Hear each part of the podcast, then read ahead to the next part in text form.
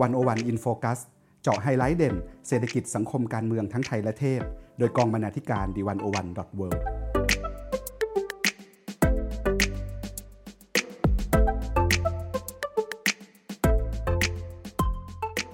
สวัสดีครับท่านผู้ฟัง ขอต้อนรับทุกท่านเข้าสู่รายการ 101 In Focus EP ที่ 27 กับผมวิโรจน์ สุขพิศาล คุณสมคิดพุทธศรี และคุณสุภาวันคงสุวรรณ ใน EP นี้ เราจะชวนคุณผู้ฟังมามองกันนะครับว่า อนาคตโลกการศึกษาจะไปในทิศทางไหน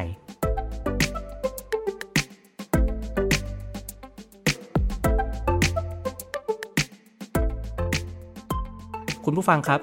การศึกษาในโลกยุคสมัยใหม่ โดยเฉพาะในระดับมหาวิทยาลัยนั้น เผชิญกับความเปลี่ยนแปลง ทั้งเกิดจากเทคโนโลยี disruption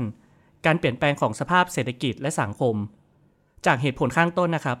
ทำให้มหาวิทยาลัยหลายแห่งนี้ต้องปิดตัวลง หรือว่าบางคณะนี้ก็ต้องมีการปรับเปลี่ยนการเรียนการสอนไป จากบทความของดร สันติทานเสถียรไทย ชื่อ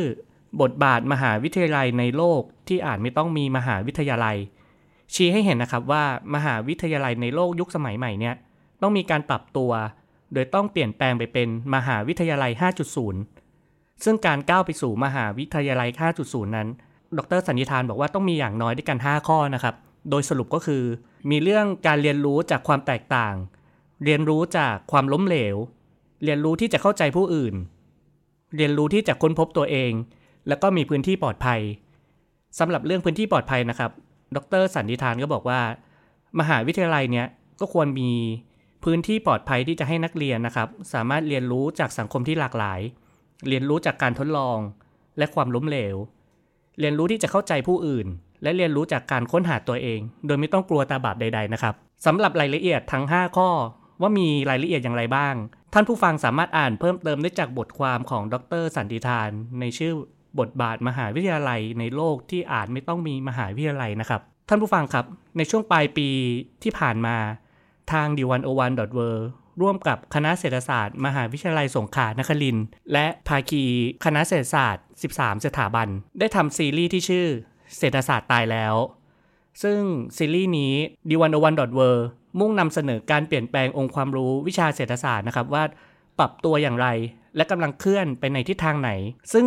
สาขาเศรษฐศาสตร์นี้ก็เป็นสาขาหนึ่งนะครับที่ถูกวิพากษ์วิจารณ์อย่างหนักในรอบ หลายสิบปีมาว่าเป็นศาสตร์ที่ใกล้จะตายแล้วหรือเปล่า สำหรับในซีรีส์เนี้ยทาง d 1 1 w o r l d นะครับก็ได้ชวน 4 นักเศรษฐศาสตร์รุ่นใหม่นะครับ เพื่อตอบคำถามว่าเศรษฐศาสตร์ตายแล้วจริงหรือประกอบไปด้วยดรสันติทานเสถียรไทยกรุ๊ปเชฟอีโคโนมิสของ C Limited นะครับ ดรโสมรัศมิ์ จันทรัตน์จากสถาบันป่วยของธนาคารแห่งประเทศไทยนะครับ ผู้ช่วยศาสตราจารย์ ดรธานีชัยวัฒน์จากคณะเศรษฐศาสตร์จุฬาลงกรณ์มหาวิทยาลัย และดรทรปิติดล คณะเศรษฐศาสตร์มหาวิทยาลัยธรรมศาสตร์นะครับ ในซีรีส์นี้มีประเด็นอะไรนะครับที่น่าสนใจบ้างครับคุณสมคิดครับสำหรับเรื่องเศรษฐศาสตร์ตายแล้วนะครับ ก็เป็นคำถามที่มีต่อวงวิชาการเศรษฐศาสตร์นะครับ จริง ๆ แล้วเนี่ยเศรษฐศาสตร์เนี่ยเป็นศาสตร์ที่ถูกวิจารณ์มากนะครับ ตั้งแต่วิกฤตการณ์การเงินโลกในปี 2008ครับเพราะคนจำนวนมากหันมาตั้งคำถามกับพลังในการอธิบายโลกของวิชาเศรษฐศาสตร์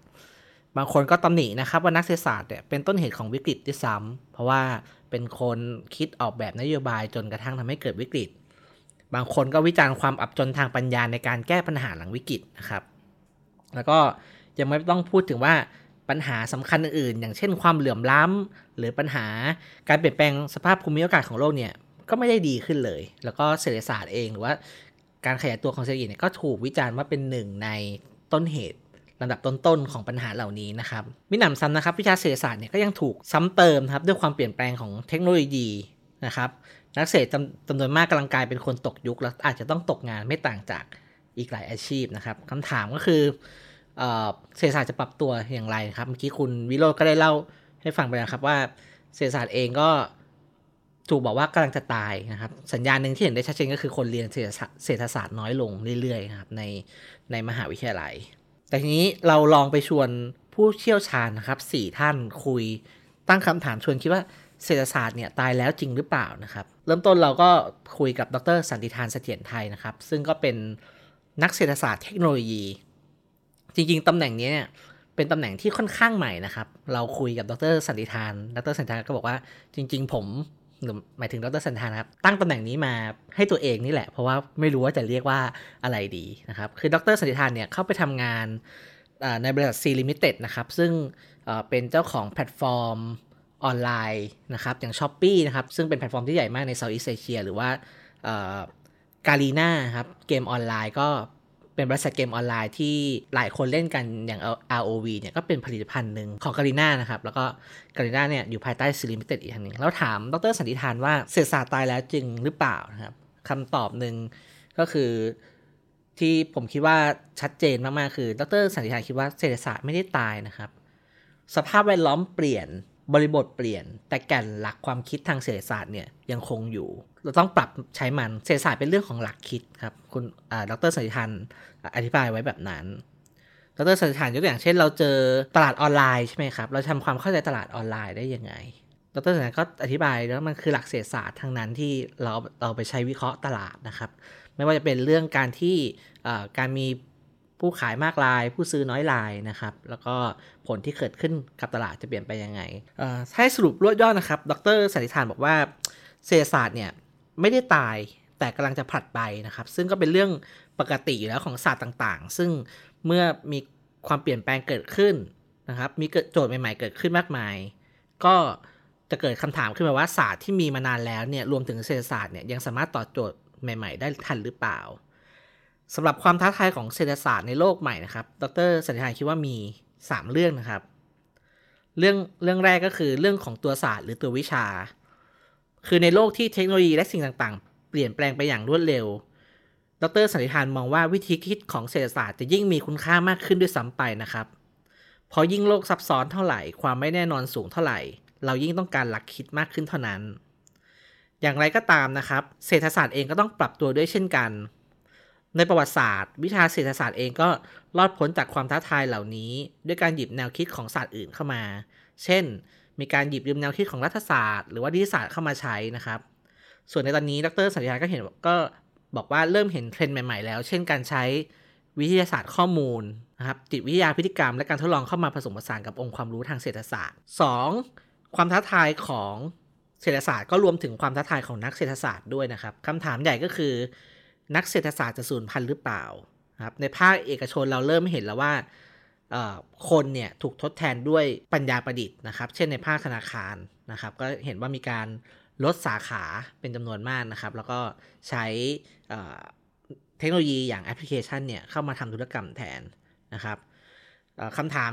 ในหมวดนี้ก็คือว่านักเศรษฐศาสตร์เนี่ยจะยังมีบทบาท และมีความสำคัญอยู่แค่ไหน และอะไรคือทักษะใหม่ที่นักเศรษฐศาสตร์ต้องมีนะครับ ส่วนความท้าทายสุดท้ายเนี่ยเป็นเรื่องของการเรียนการสอนครับคือวิชาเศรษฐศาสตร์เนี่ย อาจจะไม่ได้ตกยุคไม่ได้ตายไปนะครับ แต่ยังไงวิธีการเรียนการสอนจะต้องเปลี่ยนนะครับคำถามก็คือว่าหลักสูตรหรือการเรียนการสอนเศรษฐศาสตร์แบบแบบไหนเนี่ยจะเชื่อมโยงมหาลัยเข้ากับภาคเอกชนแล้วก็ภาคอุตสาหกรรมได้ นี่คือโจทย์ใหญ่ที่ดรสันติธานทิ้งไว้ให้ครับ คุณผู้ฟังครับในโลกยุคสมัยใหม่ที่เริ่มมีการใช้ข้อมูลเข้ามามากขึ้นในชีวิตประจำวันนะครับ หลาย ๆ ศาสตร์ก็เริ่มเอาข้อมูลมาเล่นเอาข้อมูลมาทำงานวิจัยครับ แล้วใน สาขาเศรษฐศาสตร์นะครับว่าเราใช้ข้อมูลเราใช้เรื่อง Big Data เอามาอธิบาย เอามาทำงานวิจัยอะไร เพิ่มเติมมากขึ้นหรือเปล่า อย่างดรสมรัตก็เป็นหนึ่งในนักวิจัยที่ศึกษาแล้วก็เอาข้อมูลเรื่อง Big Data มาอธิบาย เกี่ยวกับปรากฏการณ์ต่างๆ ทางเศรษฐศาสตร์นะครับ มันมีงานวิจัยหรือว่ามีองค์ความรู้อะไรครับที่สาขาเศรษฐศาสตร์เนี้ยเชื่อมเข้ากับเรื่องข้อมูล เชื่อมเข้ากับ Big Data ครับคุณสมคิด ครับ สำหรับดรสมรัตก็ทำงานวิจัยเชิงนโยบายเป็นหลักนะครับ เพราะว่าต้นสังกัดของดรสมรัตก็คือธนาคารแห่งประเทศไทย แล้วก็สถาบันวิจัยป่วยอึ้งภากรนะครับ ซึ่งอยู่ภายใต้การกำกับดูแลของธนาคารแห่งประเทศไทยนะครับ คือดรสมรัตให้หลักคิดอย่างนี้ครับ เวลาที่มองไปถึงเรื่อง Big Data ถามว่า Big Data เข้ามาเปลี่ยนโลกเศรษฐศาสตร์ หรือโลกของการทำนโยบายอย่างไร ดรสมรัตบอกว่า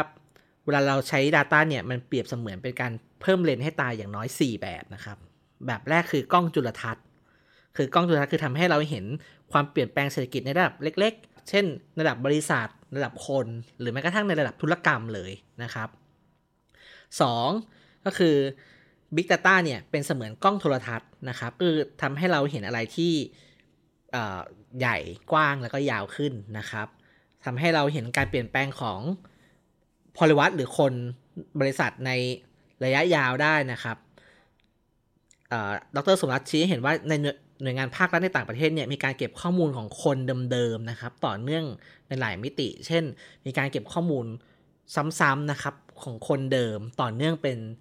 15-16 ปีนะครับ เพื่อแล้วเราก็จะทำให้เราเข้าใจพฤติกรรมของของคนกลุ่มนั้นได้อย่างเข้าใจมากขึ้นนะครับ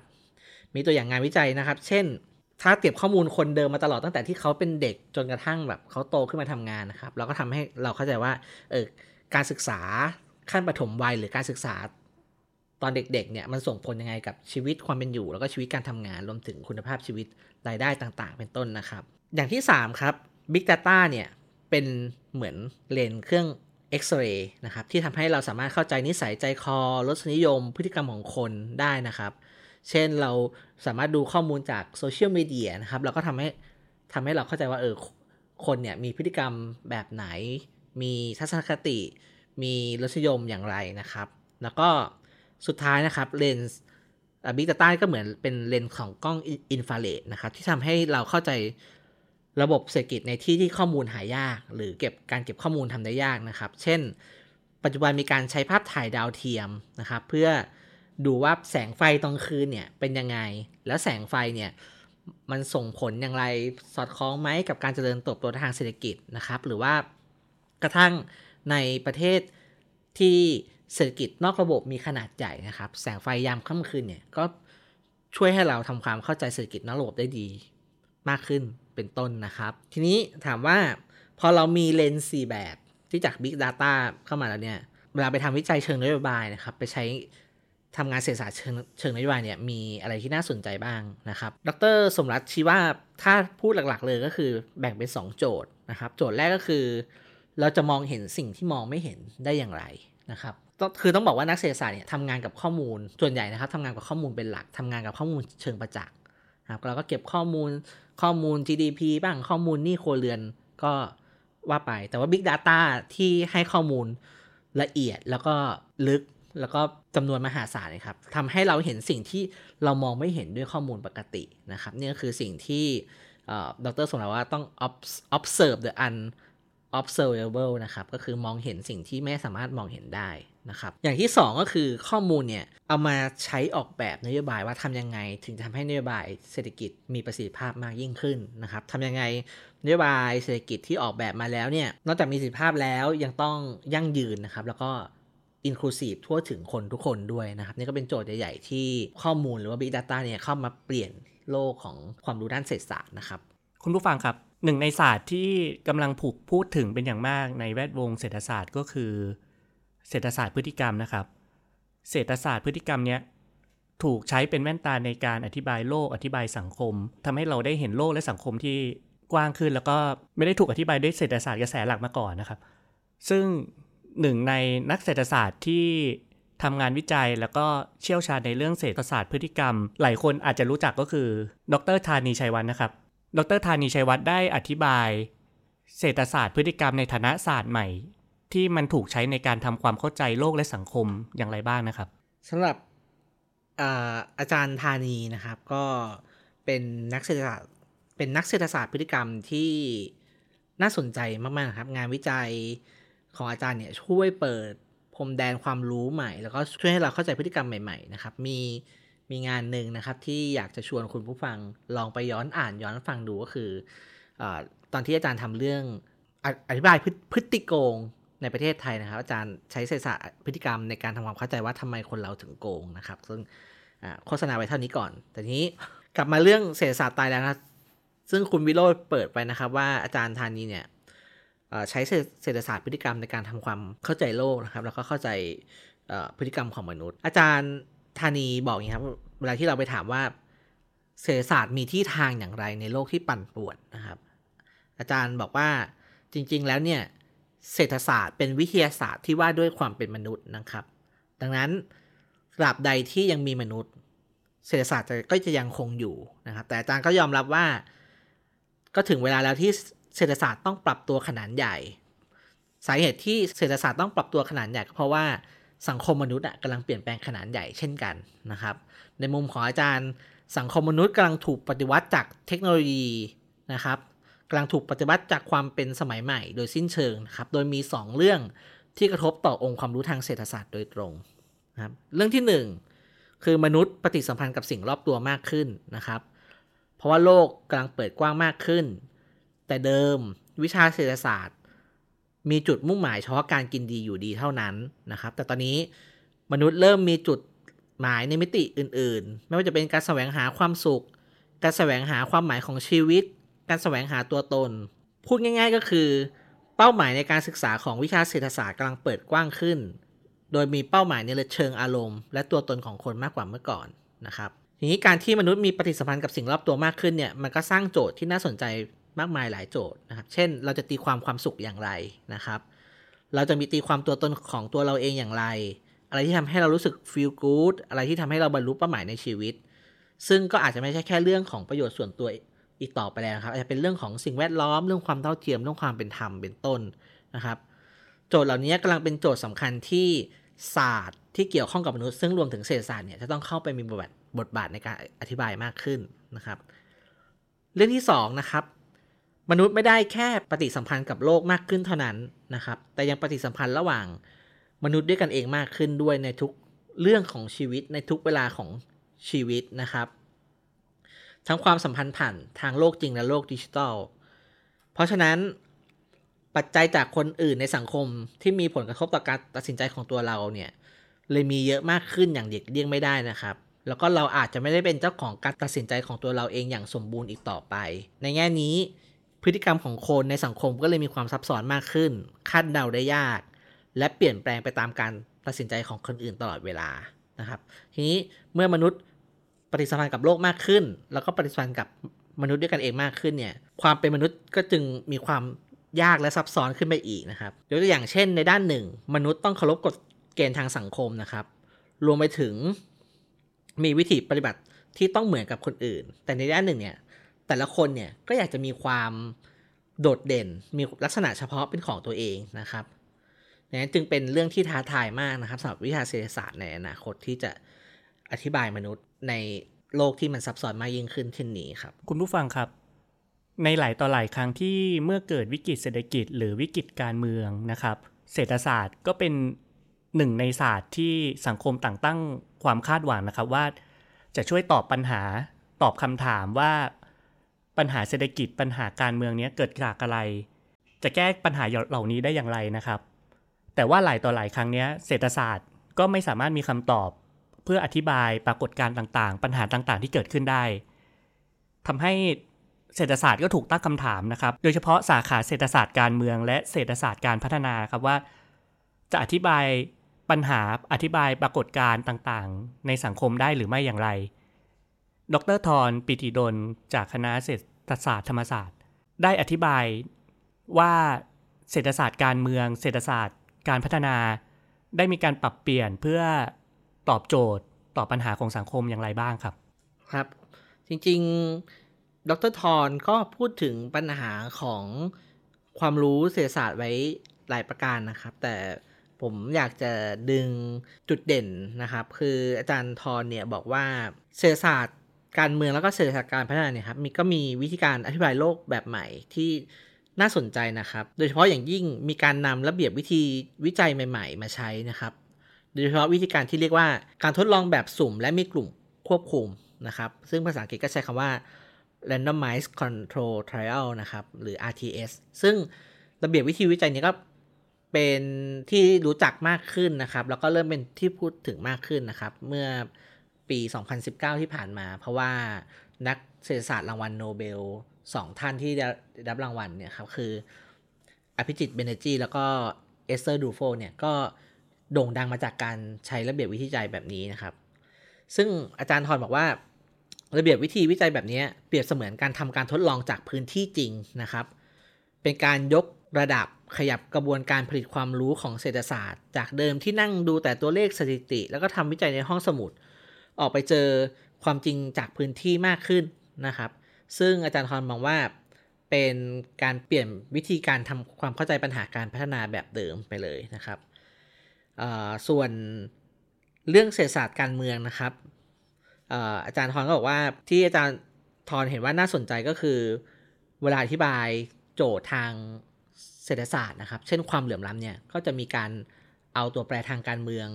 เข้าไป วิเคราะห์ด้วย ซึ่งทำให้งานเนี่ยน่าสนใจแล้วก็มีความลุ่มลึกมากขึ้นนะครับ อาจารย์ยกตัวอย่างเช่น เวลาที่วิเคราะห์ปัญหาความเหลื่อมล้ำเนี่ยแต่เดิมก็มองแต่ตัวเลขดัชนี Gini coefficient นะครับ ซึ่งก็เป็นตัวเลขที่วัดความเหลื่อมล้ำได้ค่อนข้างหยาบนะครับ แต่ทุกวันนี้การศึกษาเรื่องความเหลื่อมล้ำเนี่ยถูกเล่าเรื่องให้เป็นเรื่องของคนแต่ละกลุ่ม เช่นมีการพูดถึงกลุ่ม top one percent นะครับว่ากลุ่ม top one percent เนี่ย มีการครอบครองทรัพยากรมากขนาดไหนนะครับซึ่งก็ทำให้เห็นว่าคนกลุ่มนี้เข้ามามีอิทธิพล เข้ามาทำงานกับระบบตลาดได้อย่างไรนะครับทำให้เห็นว่าตลาดเนี่ยไม่ได้เป็นกลางอย่างที่หลายคนเคยเข้าใจนะครับ ตลาดเนี่ยถูกกำกับถูก manipulate เนี่ยโดยกลุ่มคนที่มีอำนาจนะครับ ทีนี้อาจารย์ทอนบอกว่าการเล่าเรื่องความเหลื่อมล้ำผ่านกลุ่ม top one percent เนี่ยทำให้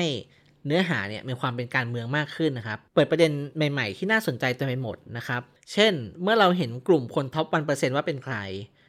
มีรายได้และความมั่งคั่งแค่ไหน ได้รายได้และความมั่งคั่งมาอย่างไร เราก็สามารถวิเคราะห์ต่อได้ว่า พวกเขาใกล้ชิดกับระบบการเมืองมากน้อยแค่ไหนนะครับ และมีอิทธิพลแค่ไหนในการตัดสินใจเชิงนโยบายพูดอีกแบบก็คือมันทาให้เกิดคำถามเกี่ยวกับโครงสร้างการเมืองที่อยู่เบื้องหลังความเหลื่อมล้ำนะครับ อาจารย์ทรบอกว่าอันที่จริงเนี่ย โจทย์ความเหลื่อมล้ำเนี่ยมันมันหายไปจากความสนใจของเศรษฐศาสตร์มานานแล้วเหมือนกัน แต่ตอนนี้มันกำลังกลับมา เพราะว่าเกิดความผันผวนทางการเมืองทั่วโลกเลยนะครับ และคนจำนวนมากเชื่อว่า ความผันผวนความปั่นป่วนที่เกิดขึ้นตอนนี้มันโยงอยู่กับสภาพความเหลื่อมล้ำคุณผู้ฟังครับจากซีรีส์เศรษฐศาสตร์ตายแล้วจึงหรือ ซึ่งถือได้ว่าก็ได้รับผลตอบรับเป็นอย่างดีนะครับทำให้ คนทั้งในแวดวงเศรษฐศาสตร์และนอกวงเศรษฐศาสตร์เนี่ยพูดถึงและก็ตั้งคำถามนะครับว่าเศรษฐศาสตร์จะปรับตัวอย่างไร จากผลดังกล่าวนะครับทำให้กอง d101.w เห็นว่าก็ยังมีหลายสาขาวิชาครับที่มีการปรับตัว หรือว่าจะต้องปรับตัวให้เข้ากับยุคสมัยใหม่ทำให้ช่วงต้นปีนี้นะครับ ทาง d101.w ของเรา ได้ทำซีรีส์ในชื่อต้องรอด ซีรีส์นี้ก็ต้องการจะตอบคำถามว่าด้วยอนาคตและการเปลี่ยนแปลงของสาขาวิชา วิชาชีพ และการเรียนในคณะต่างๆนะครับ แล้วก็ซีรีส์นี้อยากจะพาไปสำรวจสถานการณ์ที่น่าสนใจในแต่ละวงการ รวมไปถึงเรื่องแนวคิดในการปรับตัวสู่การอยู่รอดนะครับ ผ่านความเห็นของตัวจริงในสาขาวิชาต่างๆครับ คุณสุภาวรรณครับ ช่วยเล่า concept ครับว่าซีรีส์ต้องรอดเนี้ยมีประเด็นหลักที่ทาง กอง d 1 1 w o r l d เนี่ยต้องการสื่อสารคืออะไรครับ สวัสดีค่ะ ซีรีส์ต้องรอดนะคะ เป็นซีรีส์ที่เราจะมาตอบคำถาม ไม่ใช่แค่กับนักวิชาชีพอย่างเดียว แต่หมายถึงนักเรียนที่กำลังจะเรียนจบไปสู่การประกอบอาชีพนั้นๆ ด้วย หลาย ๆ ครั้งเวลาที่ผู้ประกอบอาชีพหรือนักเรียนเกิดคำถามเนี่ยก็มักจะอยากฟังความเห็นจากตัวจริง และนอกจากนั้นก็อยากหาคำตอบว่าตัวเองเนี่ยจะต้องทำอย่างไรบ้าง เพื่อที่จะอยู่รอดในสายอาชีพนั้นๆ ซึ่งนอกจาก ซีรีส์นี้จะไปสัมภาษณ์ตัวจริงแล้วเนี่ย ก็ยังมีพาร์ทย่อยๆ ที่ชื่อว่า What's in your bag นะคะ เป็นการบอกว่าถ้าเราจะฝึกทักษะเติมความแม่นยำของอาชีพ เราจะศึกษาอะไรได้บ้างนอกเหนือไปจากการเรียนในมหาวิทยาลัยค่ะ ซึ่งซีรีส์นี้นะคะ จะเป็นการไปคุยกับหลายศาสตร์ด้วยกันค่ะ อย่างตอนแรกในเดือนกุมภาพันธ์ เราได้เริ่มกันที่วารสารศาสตร์ต้องรอด คุยกันถึงเรื่องสื่อค่ะ แต่หลังจาก นี้ทุกๆเดือนนะคะ จะมีหลายศาสตร์ตามมา ไม่ว่าจะเป็นสถาปัตยกรรมศาสตร์ การละคร การบริหารธุรกิจ แพทยศาสตร์ และวิทยาศาสตร์ด้วยค่ะสำหรับตอนแรกนะคะ วารสารศาสตร์ต้องรอด เว็บไซต์ดิวันวันเวิลด์ได้ไปพูดคุยกับอาจารย์พันษาสิริกุลาบ อาจารย์จากภาควิชาวารสารสนเทศคณะนิเทศศาสตร์จุฬาลงกรณ์มหาวิทยาลัยค่ะ ในบทความที่ชื่อว่า สื่อเกิดขึ้นมาทำไม เมื่อคำถามเก่าๆ คือทางออกของสื่อยุคใหม่ อาจารย์พันศาสิรินะคะ ได้ชวนเราทบทวนสภาพการปัจจุบันของสื่อก่อนว่า ตอนนี้มีอะไรเกิดขึ้นมีอะไรที่เป็นความหวัง และเรื่องที่เราน่าจะต้องทบทวนกัน เพื่อนำไปสู่ว่าเราจะหาทางออกจากจุดนี้กันอย่างไรค่ะ อาจารย์พันศาสิริได้กล่าวว่าวงการวารสารศาสตร์ในปัจจุบันนะคะ สิ่งที่น่าสนใจมากก็คือ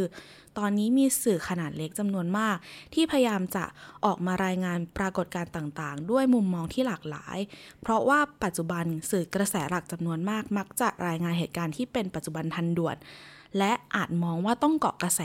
จึงไม่สามารถตกตะกอนปรากฏการณ์ต่างๆ ได้ค่ะ สื่อเล็กจำนวนมากนะคะ ได้เข้ามาวิเคราะห์สถานการณ์ต่างๆ ด้วยสายตาที่ลึกซึ้ง เพื่อหาความหมายของปรากฏการณ์เหล่านี้ ที่ไม่ได้เป็นเพียงแค่เหตุการณ์ที่เกิดขึ้นแล้วจบลง นอกจากนั้นยังกลายเป็นสื่อที่เยาวชนจำนวนมากติดตาม คนรุ่นใหม่จึงได้รับมุมมองที่แตกต่างไปจากเดิม ขณะเดียวกันเองในต่างจังหวัดนะคะ ก็จะเห็นความเคลื่อนไหวของสื่อท้องถิ่น อย่างเช่น The อีสาน Record หรือ The อีสานเดอร์ที่พยายามเสนอมุมมองเชิงวิพากษ์เกี่ยวกับปรากฏการณ์ในท้องถิ่น ต่างไปจากสื่อชุมชนแบบเดิมที่มีแนวคิดแบบรวมศูนย์นะคะ ซึ่งการเกิดขึ้นของสื่อท้องถิ่นแบบนี้ทำให้เกิดภาพจำใหม่ ๆสำหรับพื้นที่ต่างๆนะคะ อย่างน้อยคนในภูมิภาคอื่น ๆ หรือคนในเมืองเนี่ย ก็จะสามารถเห็นภาพที่แตกต่างออกไปจากเดิม นอกจากนั้นยังสะท้อนให้เราเห็นว่าปัญหาต่างๆ ที่เกิดขึ้นในระดับชาตินะคะ เป็นเรื่องเดียวกันเป็นการผูกโยงกันกับปัญหาเชิงโครงสร้าง และแนวคิดเรื่องสังคมประชาธิปไตย เพราะฉะนั้นเมื่อเราเจอปัญหาอะไรเราก็จะได้รู้ว่าเราไม่ได้อยู่กับปัญหานั้นเพียงอย่างเดียวดายและสามารถหาแนวร่วมจากคนในภูมิภาคอื่น ๆ ได้ด้วย ถึงอย่างนั้นสื่อกระแสหลัก ก็มีความพยายามนะคะ ในการจะรายงานข่าวให้มากไปกว่าว่าอะไรเกิดขึ้น คือพยายามอธิบายว่า เมื่อเกิดขึ้นแล้วเรามองมุมอื่นอย่างไรได้บ้าง ผลกระทบต่อสังคมในมิติต่างๆ เป็นอย่างไรนะคะ เพียงแต่ว่าเราอาจไม่ได้เห็นการรายงานรูปแบบนี้ในข่าวรายวันค่ะ อาจารย์พันศาสิริบอกว่า เรามักจะเห็นการรายงานรูปแบบนี้ในรายงานพิเศษ สกู๊ปหรือสารคดีถึงอย่างนั้นก็ยังมีเสียงสะท้อนจากคนทำรายงานข่าวเชิงลึกประเภทนี้นะคะว่า การทำเนื้อหาแบบนี้ต้องใช้ทั้งเวลาและต้นทุน ผู้ทำเนื้อหาเองเนี่ยไม่มั่นใจว่าจะมีคนดูมากน้อยขนาดไหน นอกจากนั้นก็ยังไม่สามารถสร้างความมั่นใจกับผู้บริหารสื่อ โดยเฉพาะผู้บริหารที่เป็นองค์กรธุรกิจได้ว่าทำออกมาแล้วเนี่ย เนื้อหาเหล่านี้จะมีผลกระทบจริง ๆ มีคนดูจริง ๆ อาจารย์พันศาสิริก็ได้สะท้อนไว้ว่าสุดท้ายแล้วการทำงานของสื่อจำนวนมาก ยังติดกับดักเรื่องวิธีการวัดผลเชิงการตลาด เช่น เรตติ้ง โฆษณา หรือการมีส่วนร่วมของผู้คนด้วยค่ะ คุณสุภาวรรณครับ ในหลาย ๆ ครั้งนี้ ก็มักมีคำถามนะครับ จากทั้งตัวสื่อเองนะครับว่าทำไมสื่อเนี่ยเขาถึงจะไม่อยากทำงานที่มีคุณภาพล่ะ แต่ก็มักมีคำตอบมาว่า มันก็มีข้อจำกัดหลาย ๆ อย่าง ที่ทำให้ทำงานที่มีคุณภาพไม่ได้ ต่อคำอธิบายนี้ครับ อาจารย์พันศาสิริให้คำอธิบายว่าอย่างไรบ้างครับ ในสถานการณ์นี้นะคะ อาจารย์พันศาสิริชวนเรามองว่า นอกจากเรื่องนี้จะเป็นปัญหาของสื่อแล้วเนี่ยก็ยังเกี่ยวข้องกับประชาชนด้วยนะคะ ที่ผ่านมาเรามักเรียกร้องจากสถาบันสื่อที่ไม่ใช่แค่องค์กรนะคะ แต่เป็นทุกคนที่ทำงานในแวดวงสื่อสารมวลชนว่า สถาบันสื่อต้องต่อสู้กับรัฐและนายทุนสื่อเพื่อให้สามารถผลิตงานที่มีคุณภาพได้ ซึ่งอาจารย์พันศาสิริก็บอกว่า เราก็เรียกร้องอย่างนั้นมาหลายปีแล้วนะคะ เห็นกันอยู่ว่าได้ผลผลบ้าง ไม่ได้ผลบ้าง บางจังหวะสื่อก็สามารถนำเสนอประเด็นเชิงลึกได้ แต่ในจังหวะเฉพาะอย่างเช่นช่วงที่มีประเด็นทางการเมือง หรือว่าความขัดแย้งในการแบ่งขั้วทางอุดมการต่างๆเนี่ยสื่อก็ไม่สามารถยังมีข้อจำกัดในการนำเสนอเนื้อหาอยู่ ดังนั้นอาจารย์พันศาสิริ ได้ชวนเราย้อนกลับมาดูค่ะว่า สถาบันสื่อเกิดขึ้นมาทำไม โดยเฉพาะสื่อวารสารศาสตร์คำตอบก็คือ เพราะสังคมต้องการข้อมูลข่าวสารที่ถูกต้อง ครบถ้วนรอบด้าน ถูกต้องในที่นี้ไม่ได้หมายถึงการสะกดคำให้ถูกเท่านั้นนะคะ แต่หมายถึงการตรวจสอบสิ่งที่แหล่งข่าวพูดว่าเป็นข้อเท็จจริงหรือไม่ เนื้อหานั้นมาจากหลักฐานวิธีคิด และการใช้เหตุผลแบบไหน เพื่อที่ประชาชนจะได้เอาข้อมูลเหล่านี้มาใช้ในการดำรงชีวิต และตัดสินใจในเรื่องพื้นฐานต่างๆ อาจารย์พันศาสิริยังบอกว่า ถามว่าไม่มีสถาบันอื่น หรือที่ให้ทำหน้าที่ให้ข้อมูลกับประชาชน จริง ๆ สถาบันหลักที่ควรให้ข้อมูลเหล่านี้ก็คือหน่วยงานต่างๆ ของรัฐ เพราะเป็นหน้าที่ของเขา แต่เราก็พบว่าเขาไม่ได้ให้ข้อมูลกับเราทุกอย่างทำให้ประชาชนนะคะ มีข้อมูลจำกัด ส่วนสถาบันอื่นๆ อย่างเช่น สถาบันวิชาการ หรือสถาบันการศึกษา บางครั้งก็อาจจะให้ข้อมูลที่อาจจะอ่านยากหรือย่อยยากสำหรับประชาชนทั่วไป นอกจากนี้ยังไม่สามารถสื่อสารไปสู่ประชาชนในวงกว้างได้ ดังนั้นทั้งหมดจึงกลายเป็นบทบาทของสื่อค่ะ ในขณะเดียวกันเอง ประชาชนก็ต้องถามตัวเองว่า ทุกวันนี้ข้อมูลข่าวสารที่ได้รับจากองค์กรสื่อมีคุณภาพแค่ไหน ถ้าประชาชนยังรู้สึกว่าสิ่งที่ได้จากองค์กรสื่อ ไม่มีคุณภาพพอที่จะทำให้ชีวิตของพวกเขาพัฒนา ไม่มากพอให้ตัดสินใจ ไม่ทำให้มีความสุขหรือความหวังในการใช้ชีวิต ประชาชนเองต้องมีบทบาทในการเรียกร้อง เราต้องการสื่อแบบไหน ก็ต้องเรียกร้องที่จะได้สื่อแบบนั้น คือถ้อยคำที่อาจารย์พันศาสิริบอกไว้ค่ะ ถ้าประชาชนบอกว่าอยากได้สื่อที่สนุกล่ะจะเป็นอย่างไรในหลาย ๆ ครั้งนะคะ เราเห็นปรากฏการณ์ในปัจจุบันว่าสื่อบางที่นำเสนอแต่เรื่องราวที่สนุกหรือเรียกร้องความตื่นเต้นของประชาชนนะคะ แต่อาจารย์พันศาสิริชวนคิดว่า สื่อและผู้มีส่วนได้ส่วนเสียอื่น ๆ ต้องกลับมาคิดว่าสนุกอย่างเดียว ดราม่าอย่างเดียวได้จริงหรือ เนื้อหาของเขาจะทำให้ชีวิตผู้คนดีขึ้นได้หรือ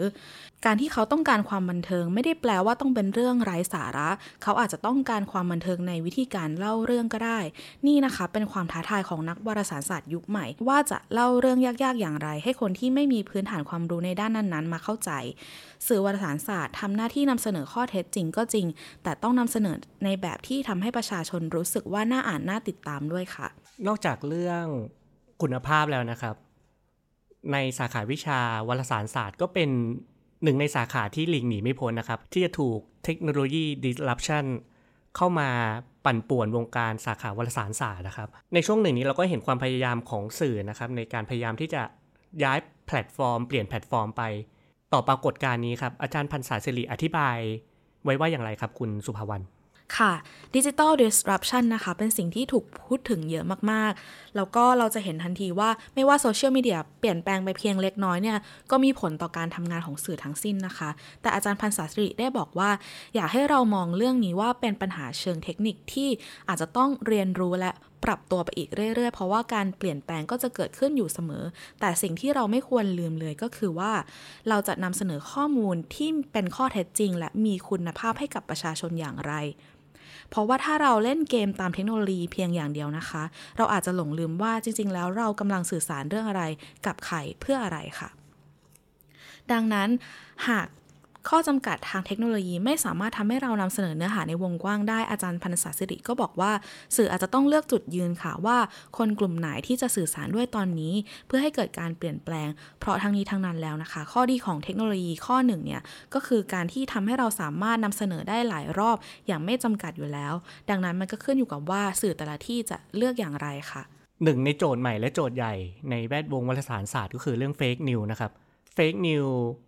ถูกพูดถึง แล้วก็ถูกให้ความหมายในมุมมองของอาจารย์พันศาสิริไว้ว่ายังไงครับ มันคือปัญหาของผู้รับสารเองหรือว่าเป็นหน้าที่สื่อที่จะต้องเข้ามาดูเรื่องเฟกนิวครับอาจารย์พันศาสิรินะคะ ได้บอกว่ายุคปัจจุบันเป็นยุคที่มีข้อมูลเท็จ เยอะมากจริง ๆ และเป็นข้อมูลที่ถูกปล่อยออกมาเพื่อหวังผลประโยชน์บางอย่างอย่างเยอะมากๆนะคะ ซึ่งเรื่องเหล่านี้นะคะทำให้ บทบาทของนักวารสารศาสตร์เนี่ยก็เปลี่ยนไปด้วย นักวารสารศาสตร์ยิ่งต้องทำงานหนักเพื่อกลั่นกรองว่าเป้าประสงค์ของการสื่อสารข้อมูลเหล่านี้หรือ fake news คืออะไรนะคะ อาจารย์พันศาสิริบอกว่าการบอกว่าข้อมูลเหล่านี้ไม่จริง ถูกไม่ถูกอาจไม่เพียงพอเสมอไปแล้วค่ะ แต่ต้องอธิบายได้ว่าทำไมเขาต้องปล่อยข้อมูลแบบนี้ออกมา เขาจะได้รับผลประโยชน์อะไร อาจารย์ภาษาสิริได้ยกตัวอย่างไว้นะคะ เช่น กรณีของประเทศสหรัฐอเมริกาค่ะ ประธานาธิบดีโดนัลด์ทรัมป์เนี่ยเขาพูดว่าไม่เชื่อว่าภาวะอากาศเปลี่ยนแปลงเกิดจากฝีมือมนุษย์ค่ะ นักข่าวบางส่วนอาจจะบอกมาว่า สิ่งที่ทรัมป์พูดเนี่ยไม่จริงแต่แค่นั้นไม่พอนะคะ เพราะยังมีคนที่พร้อมเชื่อหรือสนับสนุนทรัมป์โดยที่ไม่สนใจว่านี่คือเรื่องจริงหรือไม่ค่ะ ดังนั้นนักวารสาศาสตร์ในประเทศอเมริกานะคะ ก็บางคนก็ออกมาอธิบายว่า ทำไมทรัมป์ถึงพูดแบบนี้นะคะ อาจจะเป็นเพราะว่าผู้สนับสนุนส่วนใหญ่ของทรัมป์เป็นนายทุนในแวดวงธุรกิจน้ำมัน หรือเหมือง หรือแวดวงที่หากินกับทรัพยากรธรรมชาติหรือเปล่า และทรัมป์อาจจะต้องเอาใจคนเหล่านี้เพื่อได้แรงสนับสนุนในการเลือกตั้งครั้งต่อไปหรือเปล่า ถึงออกมาพูดข้อมูลนี้นะคะ ดังนั้นอาจารย์ภาษาสิริก็ได้สรุปไว้ว่า ยิ่งในยุคนี้เรายิ่งต้องการนักวารสารศาสตร์ที่คิดวิเคราะห์เยอะ รู้ว่าจะตรวจสอบข้อเท็จจริงอย่างไร รู้ความหมายที่ซ่อนอยู่ของข้อมูลที่ปล่อยออกมา ส่วนข้อมูลเท็จที่ปรากฏอยู่มากมายนะคะ ก็ต้องใช้วิธีการเชิงเทคนิคเพื่อเอาชนะมัน เช่นทำยังไงให้คนเสิร์ชเนื้อหาที่เป็นข้อเท็จจริง เจอก่อนข้อมูลเท็จหรือ fake news ค่ะ คุณผู้ฟังครับ ในช่วง 2-3 ปีก่อนเนี่ยประเด็นเรื่องวารสารศาสตร์ โดยเฉพาะวารสารศาสตร์ตายแล้วหรือไม่เนี่ย ถูกพูดถึงกันมากนะครับในโดยเฉพาะในแวดวงผู้ที่เรียนในสาขาวารสารศาสตร์นะครับ และยิ่งมาเจอปรากฏการณ์เจอเหตุการณ์ที่เกิดขึ้นในปัจจุบันนะครับทำให้คำถามเนี้ยถูกพูดถึงแล้วก็ถูกเน้นย้ำมากขึ้นมากขึ้นกว่าเดิมนะครับ ต่อประเด็นนี้ครับ อาจารย์พันศาสิริมองยังไงครับ มองว่าวารสารศาสตร์ กำลังจะตายแล้วจริงไหมครับ แน่นอนว่าวารสารศาสตร์ตายแล้วเนี่ยเป็นที่พูดถึงมากๆเลยในหลายปีที่ผ่านมา แต่ว่าอาจารย์พันศาสิริเนี่ยก็ได้ชี้ให้เราเห็นว่า มันมีทางรอดที่น่าสนใจเยอะมากจากทั้งสื่อไทยและต่างประเทศเองนะคะ อย่างแรกคืออาจารย์บอกว่าอาจารย์สังเกตโมเดลธุรกิจ ของสื่อเล็กๆเนี่ยค่ะว่าเขาไม่ได้ผลิตผลิตเนื้อหาอย่างเดียวแล้วค่ะ แต่มีงานอื่นๆ ที่เชื่อมโยงกันด้วย เช่น การเรียบเรียงเนื้อหาให้กับองค์กรอื่นๆ แต่ทั้งนี้ทั้งนั้นวิธีการนี้ก็ต้องการจุดยืนนะคะว่า หากไปรับงานจากหน่วยงานรัฐ หรือภาคธุรกิจต่างๆ ก็ต้องมีเส้นแบ่งว่าเป็นงานลักษณะไหน เพราะท้ายที่สุดแล้วเดิมพันขององค์กรบริสารศาสตร์ ทุกองค์กรคือความน่าเชื่อถือค่ะนอกจากนี้นะคะ อาจารย์ยัง ตั้งข้อสังเกตค่ะว่า ปรากฏการที่องค์การองค์กรวารสารศาสตร์ต้องทบทวนโมเดลในการประกอบการเนี่ย สะท้อนให้เห็นชัดขึ้นเลยว่า ข้อมูลข่าวสารไม่ใช่ของฟรี และของฟรีที่ดีไม่ได้มีอยู่เสมอ ถ้าอยากได้ของที่มีคุณภาพ ผู้บริโภคก็ต้องจ่าย ไม่เช่นนั้น ทั้งสื่อสังคมก็จะติดอยู่กับวังวนของงบโฆษณาค่ะ แต่ทั้งนี้ทั้งนั้นเมื่อเราคิดว่าข้อมูลข่าวสารไม่ใช่ของฟรีแล้ว ก็ต้องมีสิ่งที่ต้องทบทวนมากมายนะคะ เช่น ถ้าวารสารศาสตร์เป็นสิ่งที่ต้องจ่าย แนวคิดนี้นะคะ อาจจะเหมาะกับกลุ่มคนที่มีรายได้พอสมควรและเลือกได้ว่าตนจะจ่ายให้กับสินค้าอะไร และแปลว่ากลุ่มที่ไม่มีรายได้พอเนี่ยอาจจะเข้าไม่ถึงข่าวสารที่มีต้นทุนสูง และมีคุณภาพทำให้เขาไม่ได้รับข้อมูลที่จำเป็น หรือกลายเป็นความเหลื่อมล้ำทางข้อมูลข่าวสารขึ้นมานะคะ ทางออกที่อาจารย์ภาษาสิริได้นึกออกตอนนี้นะคะ ก็คืออาจจะทำให้ประเทศนะคะ มีองค์กรสื่อสารสาธารณะที่ผลิตข่าวสารที่เป็นสินค้าสาธารณะ หมายความว่าต้องทำให้คนทั่วไปเข้าถึงได้ เหมือนกับน้ำประปา ไฟฟ้าและการศึกษา เพื่อให้ทุกคนมีข้อมูลที่เพียงพอ และมีอำนาจในการกำหนดชีวิตของตัวเองค่ะ แต่หมายความว่างบประมาณสำหรับสื่อสาธารณะนี้ต้องมีเพียงพอสำหรับการผลิตและการวางโครงสร้าง และต้องหมายความว่าสื่อสาธารณะไม่ใช่สื่อของรัฐด้วยค่ะส่วนในต่างประเทศนะคะ อาจารย์มันสันสิริก็ยังเห็นวิธีการเอาตัวรอดที่พอจะเป็นตัวอย่างให้สื่อไทยได้เรียนรู้หลายอย่างเลยนะคะ เช่น ในอุตสาหกรรมสื่อตะวันตกเนี่ยจะมีการใช้ระบบสมาชิกหรือการรับบริจาค ซึ่งในประเทศเราอาจจะมีโมเดลนี้บ้างแต่ยังไม่เด่นเท่าไหร่นะคะ อาจารย์ได้ยกตัวอย่างนิตยสารหัวก้าวหน้า ชื่อ Martha Jones นะคะ บอกว่ารายได้กว่าครึ่งของ Martha Jones มาจากการสนับสนุนของผู้อ่าน ทั้งระบบสมาชิกและการบริจาค ขณะที่รายได้จากโฆษณาเนี่ยมีเพียงแค่10 กว่าเปอร์เซ็นต์ ส่วนองค์กรอื่น ๆ ที่เราพอจะเห็นนะคะ อย่างเช่น National Public Radio หรือ NPR เนี่ย มีคนบริจาคแค่ 1%เอง แต่องค์กรก็ยังอยู่ได้ เพราะได้รับทุนจากแหล่งทุนที่เป็นมูลนิธิด้วยนะคะ หรือตัวอย่างของนิตยสารชื่อ Monocle ค่ะ เขาเป็นนิตยสารที่ไม่ได้ทำโซเชียลมีเดียเลย แต่มีรายการพอดแคสต์ขึ้นมานะคะ สิ่งที่ Monocle ทำก็คือใช้ premium content ในการจับผู้อ่านประจำให้อยู่หมัดนะคะ โดย Monocle จะรักษาฐานสมาชิก โดยการจัดอีเวนต์บ่อยๆ เพื่อให้สมาชิกได้มาพบปะกันค่ะนอกจากนั้นก็ยังมีโมเดลที่น่าสนใจเช่นการทำพอดแคสต์นะคะ เพราะว่ามีหลายสื่อเลยค่ะของอเมริกาเนี่ยทำพอดแคสต์โดยหยิบข่าวหรือว่าสารคดีขึ้นมา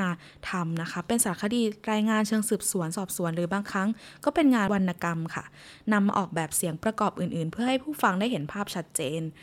จะได้ผู้ฟังจะได้เห็นว่าในพอดแคสต์ตอนหนึ่งเนี่ยเขาลงทุนกับอะไรบ้าง และนอกจากจะให้ความบันเทิงแล้วผู้ฟังยังรู้สึกว่าตนไม่ได้เป็นแค่แฟนคลับ แต่เป็นส่วนหนึ่งในการสนับสนุนให้รายการดีๆยังคงอยู่ด้วยค่ะ คุณผู้ฟังครับ หนึ่งในเรื่องที่น่าสนใจนะครับก็คือเรื่องเกี่ยวกับทักษะนะครับ ว่าทักษะของนักวารสารศาสตร์ ในโลกยุคใหม่ครับโลกที่มีการเปลี่ยนแปลงทางเทคโนโลยีครับทักษะต่างๆ ที่นักวารสารศาสตร์ต้องมีต้องเรียนรู้เนี่ยมันเปลี่ยนไปอย่างไรกับในโลกยุคก่อนนะครับ อย่างแรกเลยนะคะ อาจารย์ภาษาสิริบอกว่า ไม่ใช่แค่นักวารสารศาสตร์ค่ะ แต่ทุกคนที่ทำงานด้านสื่อสารเนี่ยควรจะมีทักษะการสื่อสารทุกรูปแบบ แต่ไม่ต้องเชี่ยวชาญทั้งหมดก็ได้ คือมีจุดแข็งสักเรื่อง อย่างเช่น เขียนเก่ง ตัดต่อเก่งหรือวาดรูปเก่งค่ะ แต่ต้องรู้ว่ามีวิธีสื่อสารอะไรบ้างเพื่อบอกกับคนอื่น ถึงสิ่งที่เราคิดในหัวได้ค่ะอาจารย์ยกตัวอย่างเช่นที่ Wall Street Journal นะคะ มีการทำ data visualization หรือว่าที่ The Guardian ทำเทคนิคการเล่าเรื่องแบบ Visual Reality นะคะ ก็คือนักวารสารศาสตร์เนี่ยตีความข้อมูลออกมา แล้วก็ผลิตในหลายรูปแบบ และยังมีการเชื่อมโยงกับศาสตร์อื่นๆ เช่นให้นักวิชาการหรือผู้เชี่ยวชาญด้านอื่นๆ นักเศรษฐศาสตร์ นักรัฐศาสตร์ นักจิตวิทยานะคะ มาตีความข้อมูลเพื่ออธิบายว่าแต่ละอย่างแต่ละสิ่งเนื้อหาที่นำเสนอเนี่ยมีความหมายอย่างไรค่ะ นอกจากนั้นบทบาทที่เปลี่ยนไปอีกนะคะ ก็คือว่านักนักวารสารศาสตร์ในยุคนี้อาจจะไม่ได้เน้นข่าวที่ตามสถานการณ์มาก เพราะว่าโซเชียลมีเดียนะคะได้ให้ข้อมูลแบบนั้นอยู่แล้ว แต่สิ่งที่สำคัญมากขึ้นในยุคนี้คือการตรวจสอบข้อเท็จจริงหรือ fact checking ค่ะ นักวารสารศาสตร์ต้องอธิบายเหตุการณ์และผลกระทบในมิติต่างๆ ชี้ให้เห็นที่มาที่ไป บริบท และวิเคราะห์ด้วยมุมมองที่หลากหลายจากผู้เชี่ยวชาญนะคะ นั่นหมายความว่าต้องให้ความสำคัญกับการลงทุนและการผลิตงาน ทั้งเงินจำนวนบุคลากร ให้เวลาเพื่อการสร้างสรรค์ข้อมูล และผลิตเนื้อหาที่อาจจะนำเสนอได้หลากหลายแพลตฟอร์ม และสร้างสรรค์มากขึ้น อาจารย์ได้ยกตัวอย่างเป็นภาพที่เห็นชัดๆนะคะว่าไอแบบเนี้ยมันจะออกมาเป็นยังไงนะคะ ก็เช่นการทำ เนื้อหาแบบ slow journalism ค่ะ หรือการค้นคว้าข้อมูลและผลิตอย่างไม่เร่งรัดนะคะ เช่น การรายงานข่าวแบบตีความ สกู๊ป รายงานพิเศษ หรือการรายงานเชิงสอบสวน นอกจากนั้นก็ยังมีการจัดเป็นเวทีสนทนาหรือดีเบตด้วยค่ะ แล้วก็ยังมีการ มีรูปแบบที่เรียกว่า long form journalist นะคะ หรือว่าการรายงานขนาดยาว เพื่อให้นำเสนอข้อมูลอย่างครบถ้วนรอบด้าน อาจจะทำเป็นชุดรายงานที่แบ่งออกเป็นตอนๆ มีภาพองค์ประกอบหรือเสียงอื่นๆ ประกอบเพื่อช่วยอธิบายข้อมูลเหล่านั้น นอกจากนี้ก็ยังมีการร่วมมือกันระหว่างองค์กร สื่อและองค์กรอื่น ๆ ที่มีองค์ความรู้และความเชี่ยวชาญ เพื่อนำเสนอประเด็นเฉพาะทางด้วยค่ะ แน่นอนค่ะ เมื่อบทบาทของนักวารสารศาสตร์เปลี่ยน การเรียนการสอนวารสารศาสตร์ก็ต้องเปลี่ยนเช่นกันค่ะ อาจารย์พันศาสรินะคะ ได้บอกว่าแกนหลักของการเรียนและการทำงานด้านการสื่อสาร ไม่ใช่เรื่องเทคนิคและวิธีการ เพราะว่าเรื่องเหล่านี้นะคะ สามารถเรียนรู้นอกห้องเรียนได้ สิ่งสำคัญคือการเรียนปรัชญาของการสื่อสาร เพื่อให้ผู้เรียนทราบว่าการสื่อสารมีพลังและศักยภาพอย่างไรบ้าง และจะนำไปเปลี่ยนแปลงสังคมได้อย่างไรค่ะ ดังนั้นสถาบันการศึกษานะคะจำเป็นจะต้องให้ความสำคัญกับการทำความเข้าใจพันธกิจของวารสารศาสตร์ต่อสังคม เพื่อให้สามารถนำเสนอข้อเท็จจริง สู่สังคมด้วยวิธีการสื่อสารรูปแบบต่างๆ ได้ ต้องเรียนรู้ประวัติศาสตร์ แม้จะเป็นเรื่องเก่านะคะ เราก็ต้องเข้าใจบทบาทของวารสารศาสตร์ในสังคมแต่ละยุค เพราะจะทำให้เรารู้ว่ารากของสิ่งที่เรียนเนี่ยเป็นอย่างไร ไม่ใช่ตัดตอนมาเฉพาะเทคนิคที่เหมาะกับปัจจุบัน นอกจากนี้อาจารย์ภาษาสิริยังบอกว่า เราไม่สามารถแยกความเป็นการเมืองออกจากการเรียนวารสารศาสตร์ได้ค่ะ เพราะการเมืองหรือการใช้อำนาจเป็นปรากฏการณ์และกระบวนการทางสังคม ที่นักวารสารศาสตร์ต้องทำความเข้าใจอยู่เสมอ เราจะเรียนหรือใช้เพียงเครื่องมือ แต่ไม่ได้เข้าใจว่าเครื่องมือนี้มีผลต่อสังคมอย่างไรไม่ได้นะคะ การเรียนการสอนวารสารศาสตร์ยังควรจะส่งเสริมการไหวรู้หรือ sensitize ค่ะ ต่อสรรพสิ่งรอบตัวทั้งความอายุติธรรม และความเรื่นรมในสังคม เพื่อสร้างพื้นที่ให้กับคนที่ไม่มีสิทธิ์มีเสียง ให้ความเป็นธรรมและเคารพศักดิ์ศรีความเป็นมนุษย์ทุกฝ่าย มุ่งแสวงหาทางออกเพื่อเปลี่ยนแปลงสังคมอย่างสร้างสรรค์ค่ะ นอกจากนี้นะคะ อาจารย์พันศาสริยังบอกว่า การเพิ่มทักษะหรือการลงมือทำก็ยังเป็นเรื่องที่จำเป็นอยู่ค่ะ เพราะว่านักวิทยาศาสตร์อย่างที่บอกไปนะคะว่ายุคใหม่เนี่ยต้องตรวจสอบข้อเท็จจริงได้ และต้องมีทักษะและศิลปะในการสื่อสารอย่างมีสุนทรียะด้วยค่ะ เหตุผลที่อาจารย์ไม่ให้น้ำหนักกับการเรียนการสอนเกี่ยวกับทักษะมากนัก เพราะไม่ไม่ใช่ว่าทักษะไม่สำคัญนะคะ แต่เป็นเพราะนวัตกรรมการสื่อสารและเทคโนโลยีเกิดขึ้นอยู่เสมออย่างรวดเร็ว ดังนั้นการเสริมทักษะต่างๆนะคะ เป็นสิ่งที่ผู้เรียนหรือนักวารสารศาสตร์ต้องเรียนรู้อยู่เสมออยู่แล้ว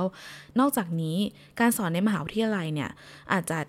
อาจจะยากนะคะในการที่จะทำให้สอดคล้องกับสถานการณ์จริง เพราะไม่สามารถครอบคลุมวิธีการสื่อสารใหม่ ๆ ได้ตลอดเวลา ผู้เรียนและคนทำงานวารสารศาสตร์จึงควรศึกษาค้นคว้า จากแหล่งข้อมูลอื่น ๆ ทั้งในและต่างประเทศ ซึ่งข้อมูลเหล่านี้มีอยู่มากมายมหาศาลนะคะ เพื่อให้ตนเองเนี่ยก้าวทันการเปลี่ยนแปลงค่ะ ในฐานะที่อาจารย์บรรษาสิริเนี่ยได้ใกล้ชิดกับนักศึกษาคนรุ่นใหม่ รวมไปถึงเยาวชนที่ต้องการจะเป็นนักวารสารศาสตร์ในอนาคตเนี่ยอาจารย์ได้เล่าให้ฟังเป็นเสียงสะท้อนนะคะ จากนักศึกษาว่าคนในยุคนี้เขาคิดยังไงกังวลยังไงกันบ้าง โดยอาจารย์บอกว่า นักวิทยาศาสตร์ที่เข้ามาเรียนเนี่ยมีกลุ่มมีความสนใจหลากหลายค่ะ บางคนเนี่ยก็สนใจเรื่องการเมืองและอ่านงานที่วิเคราะห์สถานการณ์ต่างๆ มาอยู่แล้ว แต่มีจุดหนึ่งค่ะ ที่อาจารย์บอกว่ารู้สึกจุกใจเลยนะคะ คือนักศึกษาบางคนเข้ามาด้วยความสนใจเต็มเปี่ยม เคยทำกิจกรรมทางสังคม เคยทำวารสารที่โรงเรียนมาก่อน แต่บริบททางสังคมโดยเฉพาะในช่วง 4-5 ปีที่ผ่านมาเนี่ยทำให้คนรุ่นใหม่บางส่วนรู้สึกว่าตัวเองไม่สามารถแสดงความคิดเห็น หรือจะไปเปลี่ยนแปลงอะไรได้เลย แม้จะมีฝีมือและมีวิธีคิดที่ดี อาจารย์เคยถามบางคนนะคะว่าอยากทำงานสื่อไหมซึ่งนักศึกษาบางคนตอบทันทีเลยว่า ไม่ ตอบแบบไม่ต้องคิดเลย เพราะเขากลัวว่าเงินเดือนจะไม่พอ เพราะเขาต้องหาเลี้ยงชีพและหาเลี้ยงครอบครัว และนอกจากนั้นก็ไม่เชื่อมั่นในวิชาชีพที่ตัวเองเรียน ว่าจะไปเป็นพลังอะไรให้สังคมได้นะคะ อีกแบบหนึ่งที่อาจารย์เจอและสะท้อนให้ฟังก็คือว่านักศึกษาคนรุ่นใหม่บางส่วนบอกว่าไม่อยากอยู่แล้วประเทศไทย ซึ่งส่วนตัวอาจารย์เองก็เข้าใจและเห็นใจนะคะ ที่สภาพสังคมมันทำให้พวกเขาสิ้นหวัง ยิ่งคนที่ไปเจอโลกแบบอื่นๆ มาเนี่ย อาจจะรู้สึกว่าทำไมการใช้ชีวิตอยู่ในประเทศนี้ต้องเจอความอึดอัดและความเสี่ยงอะไรมากมาย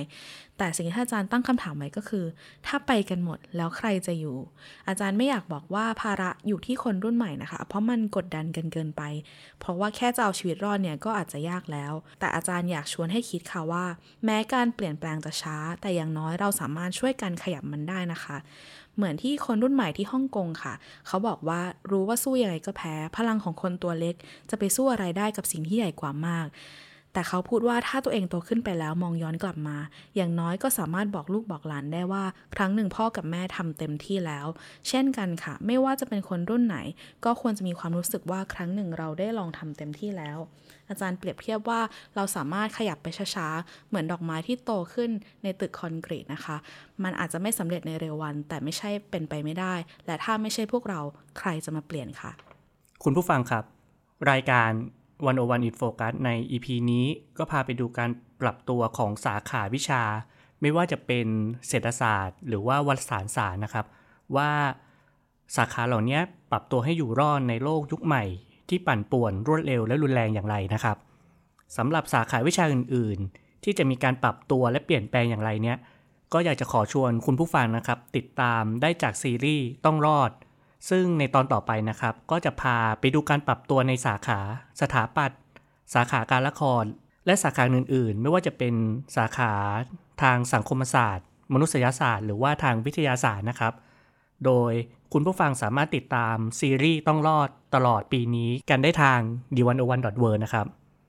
คุณผู้ฟังสามารถติดตามรายการ 101 Infocast ตอนใหม่ได้ทุกวันศุกร์นะครับ ในทุกช่องทางในทุกโซเชียลมีเดียของ d 1 0 1 w o r ครับ สำหรับวันนี้รายการ 101 Infocast ขอลาไปก่อน ผมวิโรธคุณสมคิด และคุณสุภาวันขอลาไปก่อน สวัสดีครับ สวัสดีสวัสดีครับค่ะ